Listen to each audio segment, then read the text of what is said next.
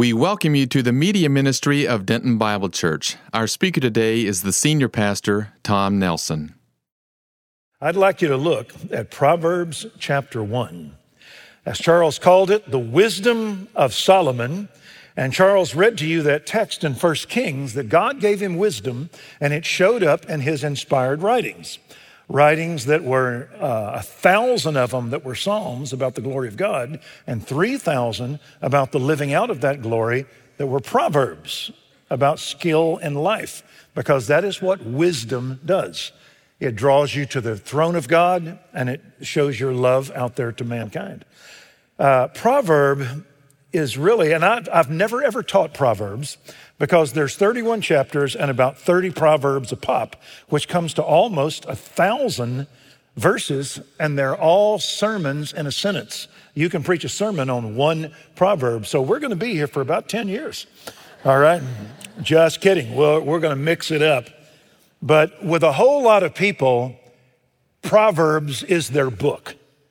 It's right in the middle of the Bible, and it's their book because Proverbs is like, uh, you ever put DMSO on? Anybody ever use DMSO? I think it's illegal, but do you use it?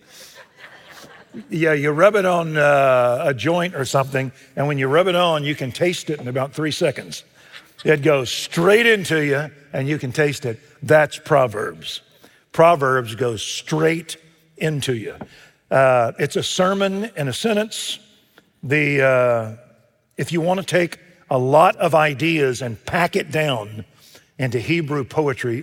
Proverbs is Hebrew poetry.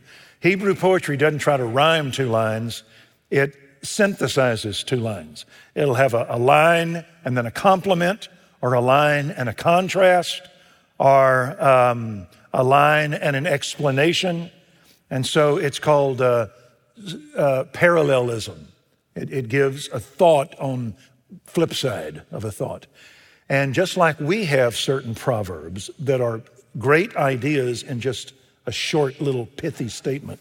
For instance, um, if you want to teach somebody that saving money is just as important as making money, is it possible to know how to make money and not how to keep it? Yeah, and that's why we say you don't have to preach on that. You just say a penny saved is a penny earned. It's just as hard to save a penny as it is to make a penny. Or if you want to show somebody to be responsible early on, to deal with stuff early on and not wait, you can just say, a stitch in time saves nine. A pound, what is it? A, a pound of something is worth six tons of whatever. An ounce of prevention is worth a pound of cure. Thank you, Steve. That way you don't have to talk about stuff, you just say an ounce of prevention. If you want to say you need to be wise early because the longer you act stupid, the stupider you look, all you need to say is, There's no fool like an old fool. See? And so Proverbs takes broad ideas and brings them down. It's one of the books that I read it, and honestly, I think no human on his own could write this.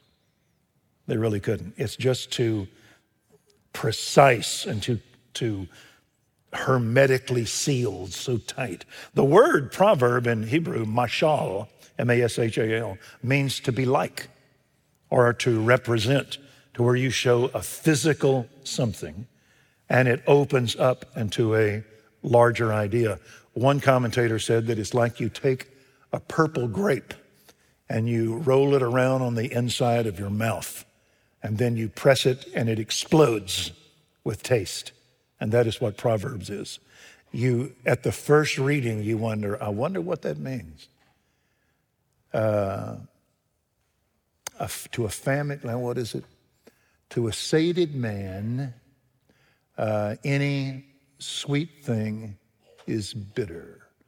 But to a famished man, anything, uh, the bitter, or something like that. It, it, tastes good, all right.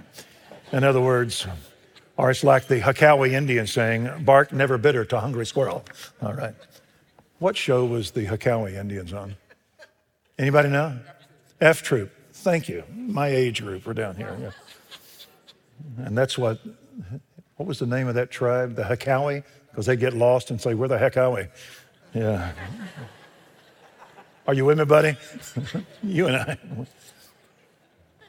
And so that's what Proverbs is. Is it it just shows you a, a physical thing and then it opens up into this canyon. Or one guy said that it's wisdom in the cracks. That you can say, love God, love your neighbor. Oh, I can do that. Really? You ever heard devils in the details? To live that out, like when a couple gets up and has a marriage vow and everybody's cheering and you're going, yeah, sure. We'll see how y'all do when you're running around naked. All right. I believe that's in Proverbs somewhere. Mm-hmm. We'll see how you do. See. And that's the way that Proverbs is. it's wisdom down in the cracks on the stuff you don't get to talk about. Now you talk about it. You ever been to get your teeth cleaned? And uh, the dentist looks at you and go, "Hey, look pretty good. You've been flossing," and you lie, you know. oh yeah, yeah.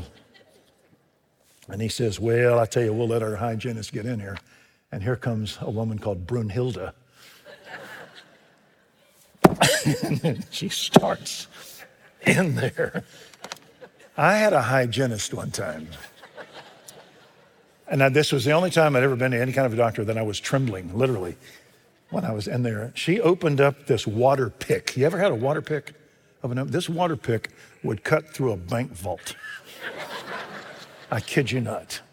There were blood and plaque and stuff all over that office.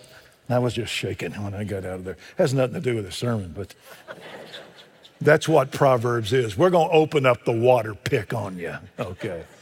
And so you can entitle this book, uh, Get on the Guilt Train, because that's what it is. Nobody will, will escape this, this book, okay? If you want to elbow your mate, feel free, okay? I'd ask you not to stand up and point. In Proverbs verse 2 and 3, the word to, tio, is mentioned four times as to the nature of Proverbs. That it's to do this and it's to do that. It says in verse 2, to know wisdom. Wisdom is the divine perspective of truth. It's not what the professor says, it's not what the president says, it's not what whoever says, it's what God says. That is wisdom. And so Proverbs is to illumine you to the narrow way called the Bible. Sanctify them in the truth. Thy word is truth. You're to know what man can't know unless God tells him. And in verse 2, it is to know wisdom and instruction because wisdom is not instinctive to man. Any of y'all with kids, have you noticed this? They're not instinctively holy children. And they have to have structure put in them, which is the word instruct. You've got to come from the outside and put it in you. And so this is the uh, word of God that has to come from God to men and is going to require the mediation of a teacher to show them, like the Bible, like your parents, like the church to show it. And so this is wisdom and instruction. And in verse 2, to discern the sayings of understanding. It's to let you stand under something and see what it really is. You're not just following teaching by rote, you understand. Uh, C.S. Lewis wrote a book once, really good, called God in the Dock, where you did God like a ship that would come into port and you raise it up, on, you suspend it, and you can go 360 all around that thing and investigate it and check it. And it was called God in the Dock. And that is what the Bible does it puts God in the dock. And it raises it up and it lets you see exactly why the Bible says what it does. C.S. Lewis also said that when he was a kid, his parents, his mother would take him to the, to the, uh, the, the uh, what do you call it, to the plays, to the theater. And he always liked, after the play, to have his mother take him around backstage and to look at it from where the actors were. He liked to see what was be- behind the set. He saw the facade. He wanted to see all that was behind it. And he wanted to see the orchestra pit. That's where it came out of. And that's what the Bible does it lets you get behind the scene. It starts prior to evil, and you see the serpent, the nature of his temptation, the nature of the, the solution, and the seed of woman. And really, in the first two chapters of the Bible, you get behind it and you answer all the big questions right there. And so it gives you understanding. And in verse three, it gives you instruction in wise behavior. The wisdom has to be instructed. The instruction is to give you an understanding, an intelligence. And then the outworking is behavior, that it changes your life. It has to get into you. The Proverbs percolate through you and they begin to alter your life. You ever heard me give the illustration? I, I should have done it this morning to where you take, you remember when uh, Coke and Dr. Pepper used to come in glass bottles? Anybody remember that? And you would take a Coke bottle, empty it, and you would stuff it full of wire. And you would say, This is the way your brain is before you're saved. It's all conformed to the world the lust of the flesh, lust of the eyes, and the boastful pride of life. The world has you conformed, and you can't get outside of yourself. That's man. And then you take, you always want to take a paper sack to do this, okay? You put the, bottle, put the bottle in a paper sack and you take a sledgehammer and you say, This is conversion, and you smash it. Now, what would you imagine the wire is going to look like when you smash it? Well, it'll all straighten out. No, it doesn't. You hold up the wire, and you know what it looks like? A Coke bottle. It's still in the shape of the pressure that's been on it. And what you have to do is take every bend and every kink and straighten it out. That is called the Christian life. You thought this was love. Ow, ow, ow, ow, ow, ow, ow. Yeah. That's love. You thought that was purity? No, this is purity. You thought this was equity? No, this is equity. And God now straightens you out. And so the purpose of Proverbs is to change your life to get you to behave. And that behavior is righteousness, justice, and equity.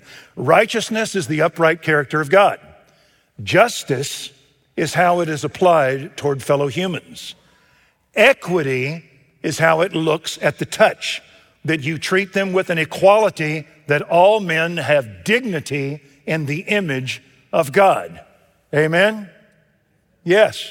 Do Black Lives Matter? Yes. To who? Everyone as do Hispanic lives and Aggies and everybody out there.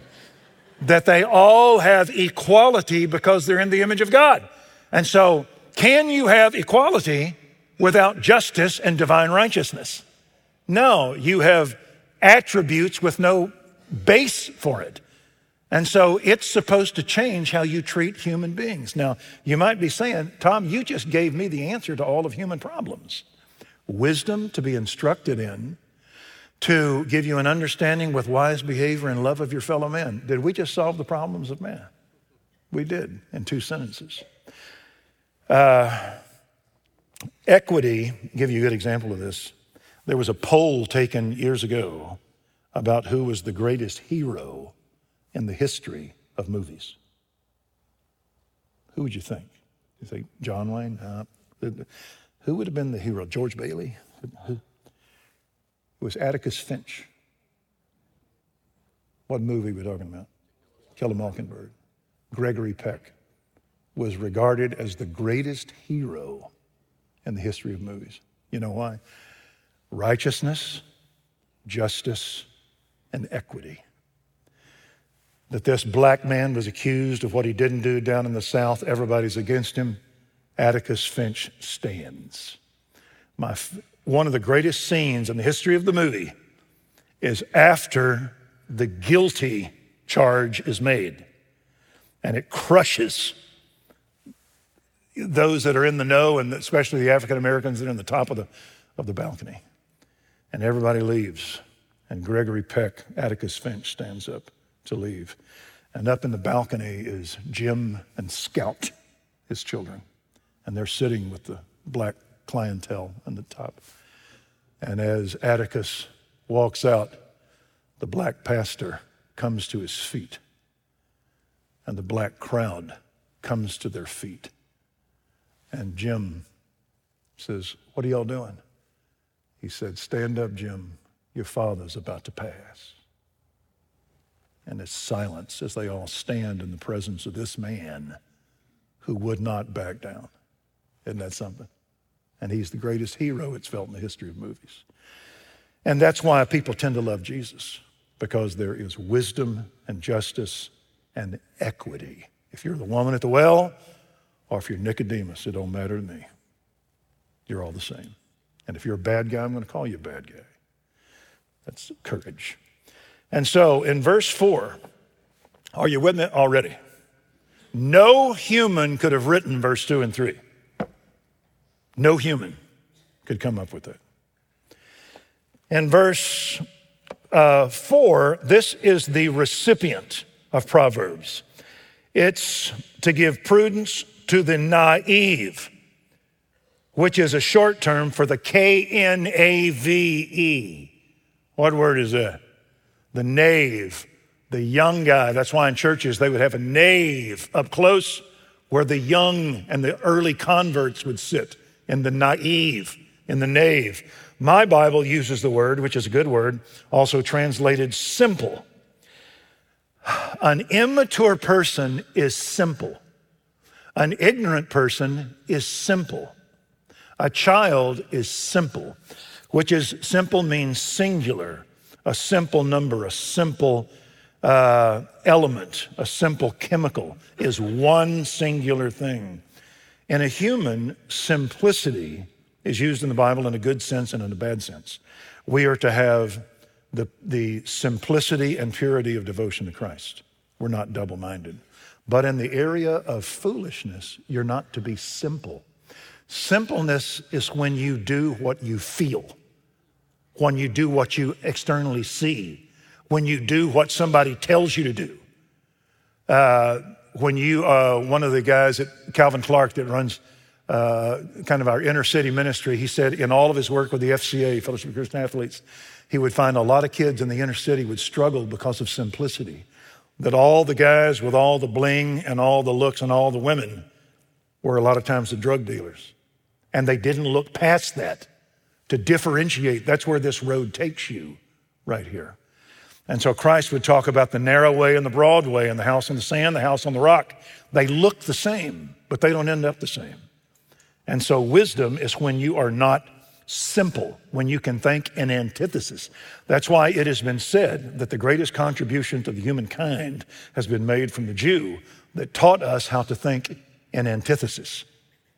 That is wrong. That is right. Thus saith the Lord.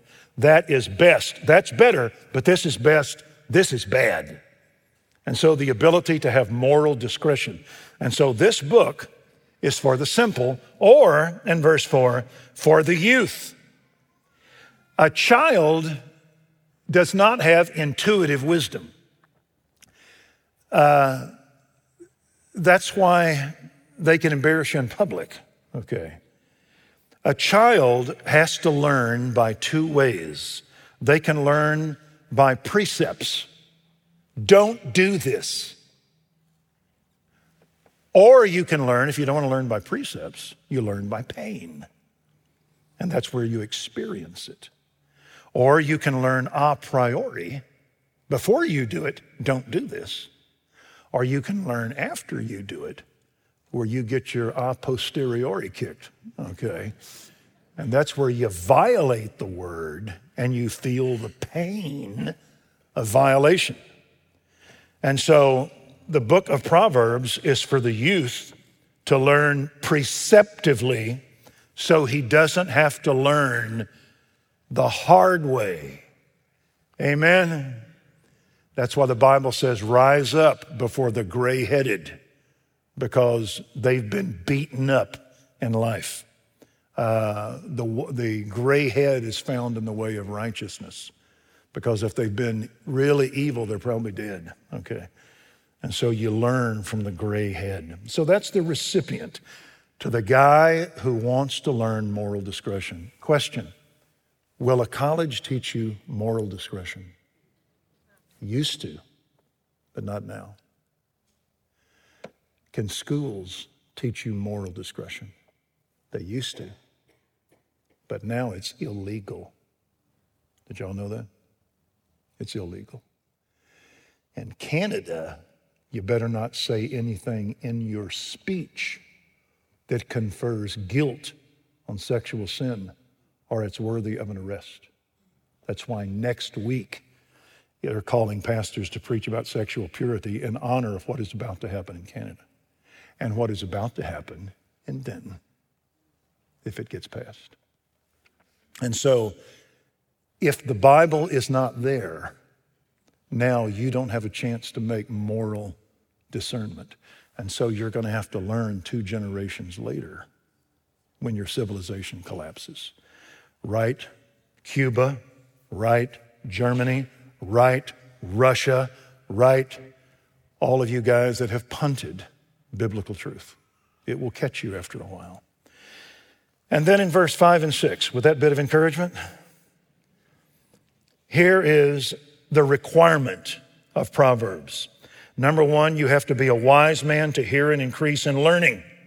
You have to be what is called teachable. That's why a lot of times you'll come into a youth group and they say, Tom, would you come up and speak about the things of God? And you hear this big expulsion of air. and I know that I do not have hungry people here. There's an old Chinese adverb that says this. I used to have a coach that would always say, There's an old Chinese adverb. It's an old Chinese proverb. It says this There is a man who does not know and does not know that he does not know. Run from that man. There is a man who does not know but knows that he does not know. Teach that man. Steve Poe, aren't they the best students? Those that know they don't know. Steve's a professor. There is a man who knows but doesn't know that he knows. Encourage him. And there is a man who knows and knows that he knows. Follow him. But whenever you get around somebody that does not know but think they know, run. Well, this guy knows, or rather, he knows that he doesn't know. That's why in the Bible, you're always to flee what kind of lust? Youthful lust. Because youths have not learned it by experience, and they will go with how they feel.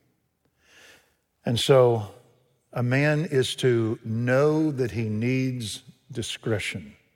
That's why there's only one youth in the Bible.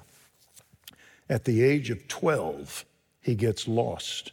If your child was in the sixth grade and got lost, where would you go looking for him? At the Gap? At uh, uh, wherever gummy bears are? Uh, you would go find him at, at the McDonald's play yard. How many of you would go to the church where he would be sitting among the pastors asking questions and listening. Who are we talking about? Jesus. And that's before his bar mitzvah. He's still a kid, but he's hungry to know. He's the perfect teenager. And so you've got to be teachable. You've got to know that you don't know. And then, secondly, there has to be an effort in verse 5 uh, he will acquire wise counsel. Y'all remember the, uh, what was it called? Kung Fu with Caine, David Carradine? What was the name of that? Is it Kung Fu? Buddy, you know all, see all. It wasn't okay. You remember he's going to be a Shaolin prince, a, a priest, I mean, and he shows up at the gate of the man with no eyes, all right? The blind guy who's going to teach him, and he makes him sit in the rain for about three days because he has to know that this guy knows that he doesn't know. He's got to be hungry. Then I can teach him. Until he is that, you can't. Mortimer Adler, the great educator, said the problem with American colleges is that there's too many people in college. He said you can't teach a teenager because he's still under the illusion of the mirror and he thinks he can't see any body parts falling off of him yet. And that's when you get wise. He said you should let a kid be a teenager, graduate high school, and then go be in the military, or let him go learn a trade. And then when he's beaten up a little bit, then let him come to school. Steve, did you ever have classes on people in second career deals that would come at the age of 45 and 50 to learn? Were they ideal classes? They were there for business. They were not going to drop out. They were not going to waste their money because that money came hard. Because there's no scholarships to second degree or second career people. And that's generally who professors love to teach are 40 year olds who are coming back to school because they really mean to do something else. They're your ideal students. And so you've got to be teachable. You've got to know that you don't know. And in verse 7, you have to have the fear of God. That's the beginning of wisdom. You don't have to prove to a person the existence of God. You fear him intuitively and innately. The Bible doesn't debate God. It simply says, the beginning, there was a beginning, and it was God who created the stars and the earth as central to the creation. And it just starts right there. The Bible will not argue with you about God, it is innate. It goes like this uh, The wrath of God is revealed against all ungodliness and unrighteousness of men who suppress the truth and unrighteousness. They know it's true, but you supra pressure it. You push it down underneath the, the water so it won't come up on you. You won't deal with it. Man will not embrace a system that condemns him and sends him to a cross and to a Bible and to an incarnation. He won't do that. He'll find, he'll make God the creation. He'll make good and evil equal and opposite, that you master one. He'll earn heaven heaven being no better than him. But he will not come to the Bible, to the Savior, and to Calvary. He will press it down. He'll argue his way around virginity, he'll argue his way around lying. They suppress the truth and unrighteousness. How do they know the truth? Because that which is known about God is evident within them. God made it evident to him. For since the creation of the world, God's invisible attributes, eternal power, divine nature have been clearly seen, understood through his workmanship, so that they are without excuse. You know he's there. Nobody in the Bible goes to hell because they're stupid. Aren't you glad? You go to hell because you think you're smart. That's why. And so we start with God. If you don't start with God and wisdom, you're always going to be begging the question says who? Says grandma. Who's your grandma? See, uh, who's his name? John Paul Sartre, the existentialist. He once said that unless there is an infinite reference point, all singular points are meaningless that if you're going to talk about good, evil, bad, marriage, sex, purity, those are meaningless terms unless you have an infinite personal reference point. What is the only infinite personal reference point? God. Not just a God, but Yahweh, the God of the Bible. Unless you have Him, that's why Voltaire said, if there is no God, you better invent one. That's why another guy said, everybody's an atheist, but you want your wife, your banker, and your tailor to be Christians. I want my wife to be a Christian. I need to know what she's doing, that she's faithful. I need my banker to be a Christian because I don't want him to steal my money. And I want my tailor to be a Christian because I need a good work ethic when I get up in front of people. So my clothes won't look like I'm five pounds of dirt in a three pound bag, you know? I need to know that there's a work ethic out there. And so, atheism's okay if you're in a classroom. It doesn't work if you're out in life. You want a great story? I got a Bible study with a guy in the Bible study named Bob Lilly. Y'all remember him? The Dallas Cowboy. Played back in the 60s.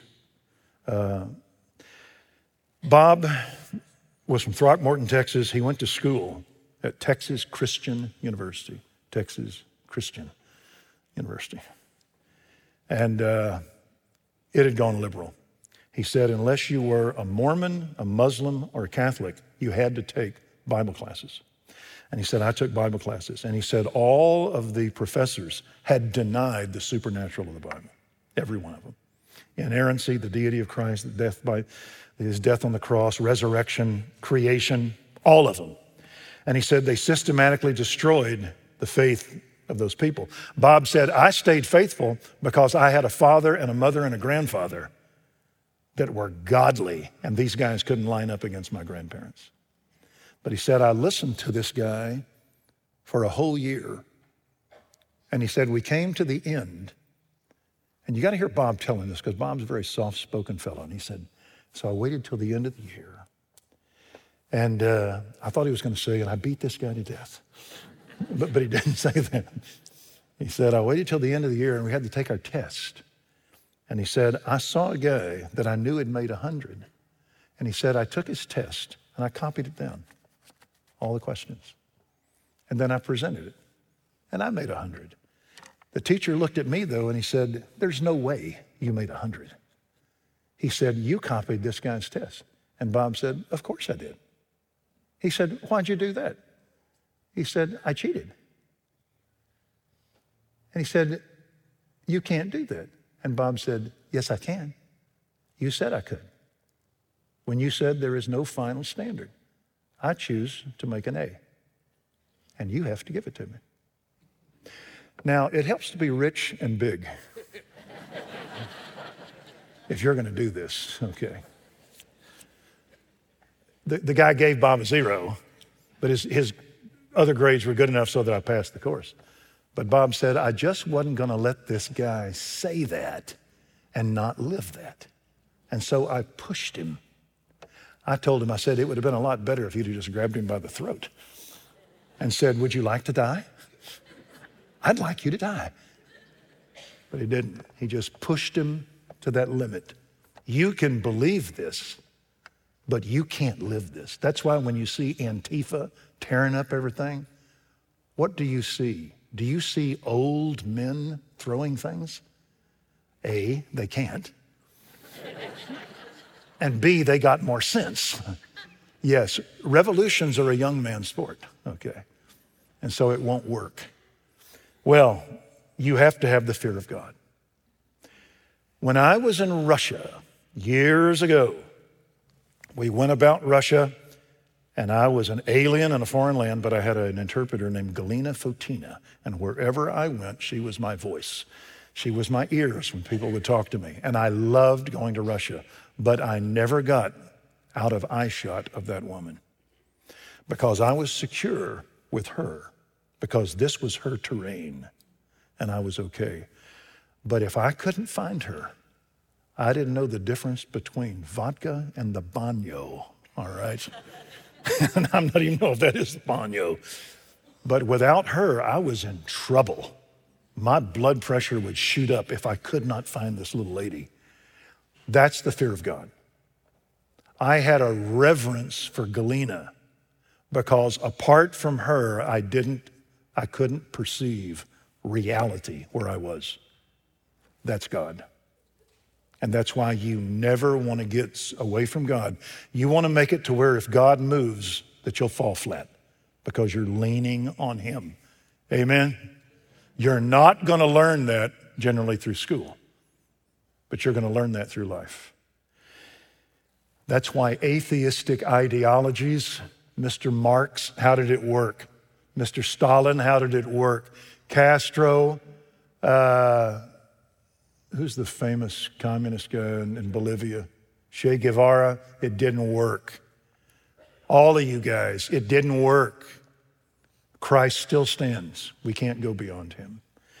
Well, the fear of God is followed by in verse 8 and 9, you've got to have a proper teacher. So we've got the nature of Proverbs, the recipient of Proverbs, the requirement of Proverbs.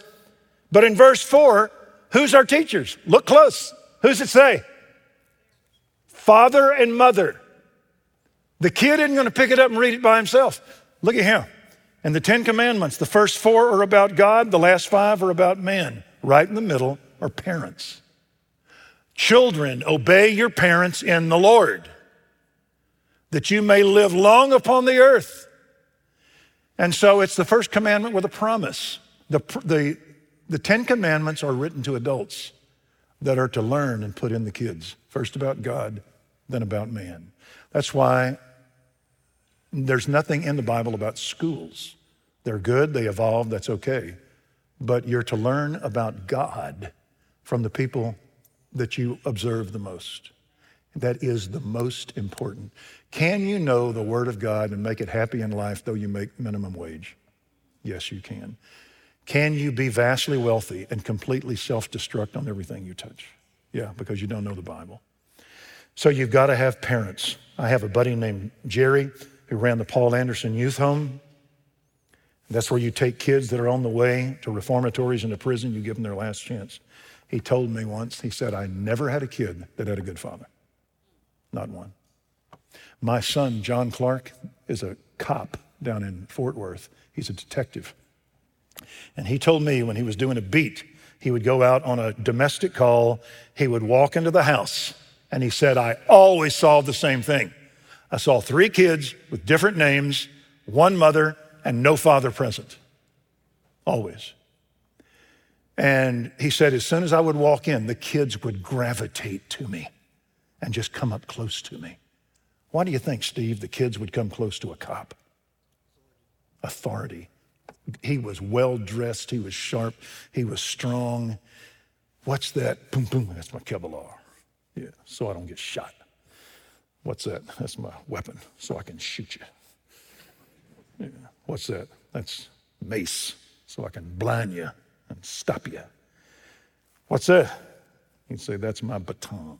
Is it a club? No, it's not a club. It's a baton. What do you do with it? I club people. and he said the kids would overall just like magnets to him because they'd never seen a man that represented good with a star on him, a shield on him, and would stand there. And he said, I always wanted when I left to pick him up and take him with me. Because he said, if I didn't, I always thought I just ought to go ahead and arrest him now. That's why a lot of youth programs, you may not know this, are started and run by police, ex police. As a matter of fact, the guy that took a guy, young guy named Cassius Clay, who was on the way in Louisville to beat up a guy that took his bicycle, he ran into a cop that had a deal in the city where he would take young men, teach them how to box. He got in with him and became Muhammad Ali. Well, what they will do if you listen to them, in verse 9, they will be a graceful wreath, meaning you'll have honor as a winner, and you'll have ornaments or necklaces around your neck. You'll be beautiful. The chances are it's talking to a boy and a girl. You'll be an honorable man and a beautiful woman if you follow them. Well, I could go ahead and close, but in verse 10, we've got another voice. Look close at verse 10. My son, here's somebody else talking to you. Sinners entice you. That word entice uh, is the word that means, uh, again, it means the word simple. If they call to you to do what you see or what you feel, be careful. It's a trap. You know what the word entice is in Greek? There's, you can probably guess this. There's only one New Testament author that uses the Greek word on entice because it means to bait a hook. To bait a hook, you have to create an illusion to a trout that that's really a mosquito. But it ain't. Once you get there, it's a hook, and I've got you. Who do you, and that's the word enticed in Greek, to bait a hook. Who do you, what disciple you think might have used to bait a hook? Matthew, is that what you said? You ought to be embarrassed too. It's Peter. What was Peter's job? Fisherman. That's the way you catch a fish. And that's the way that Satan catches a human. You really want this? Really? Yeah. Gotcha. Gotcha. When sinners come and they're going to say, verse 11, come with us. That's what you call companionship. We're going to have friends here. Let's lie in wait for blood. We got power. Ambush the innocent without cause.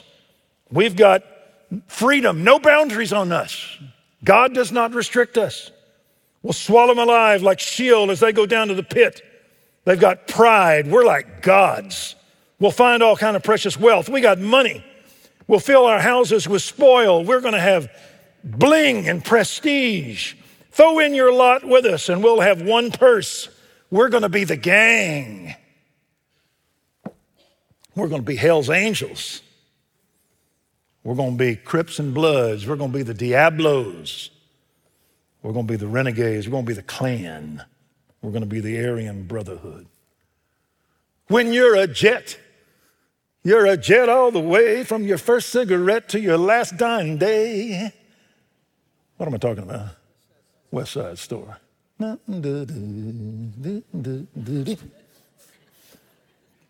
Kendall Lucas met Jamie Lucas during the filming of West Side Story. Did you know that? At Oklahoma Baptist University. He was a shark. He got killed. All right. My buddies and I are getting real well known. Well, the bad guys know us and they leave us alone. Who am I singing? Beach Boys. Buddy, are you with me? Yeah. Hey, hey, with the Monkees. We're the young generation, and we've got something to say. Idiot.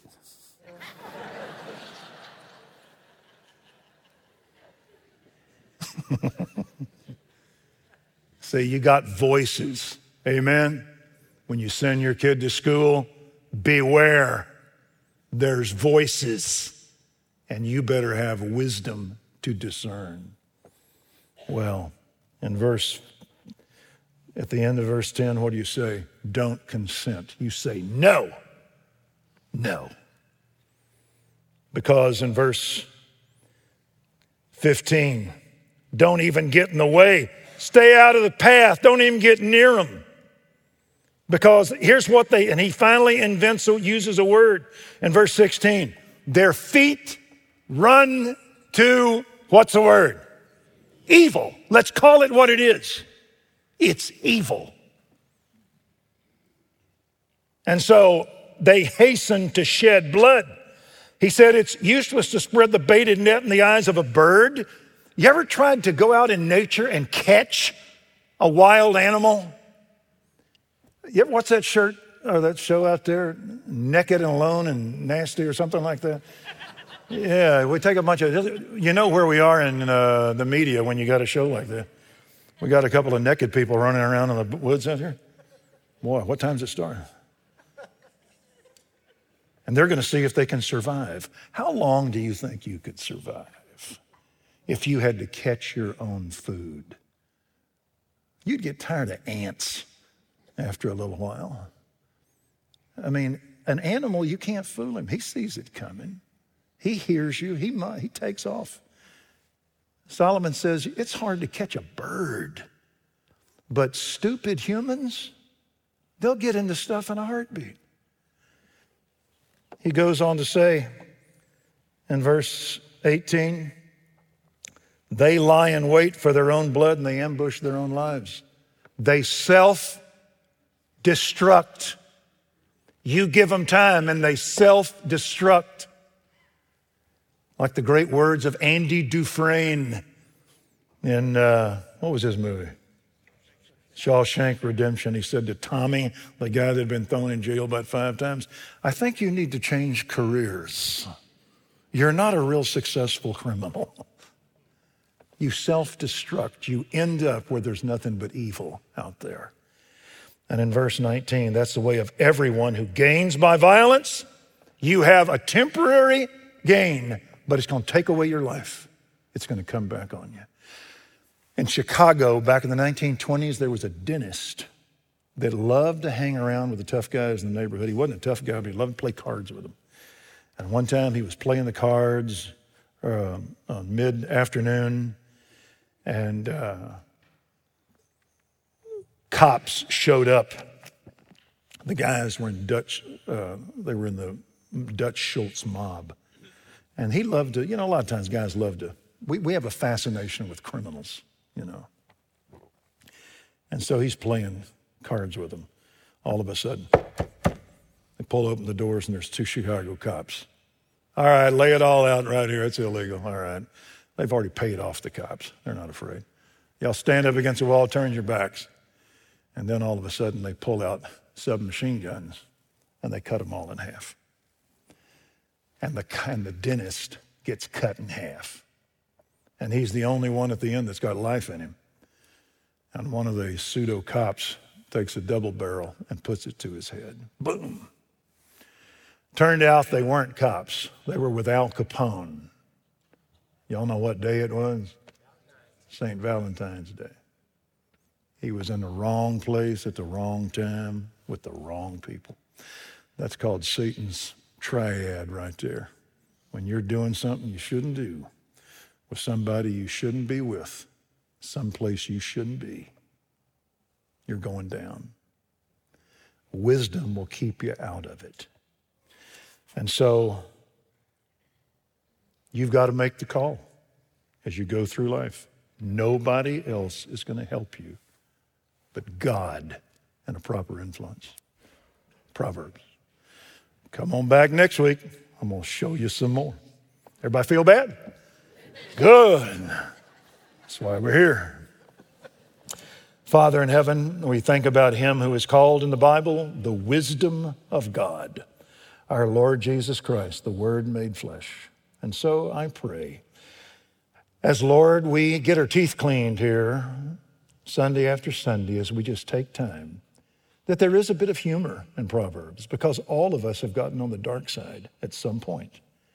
All of us have sinned. All of us can look and see where we might have been.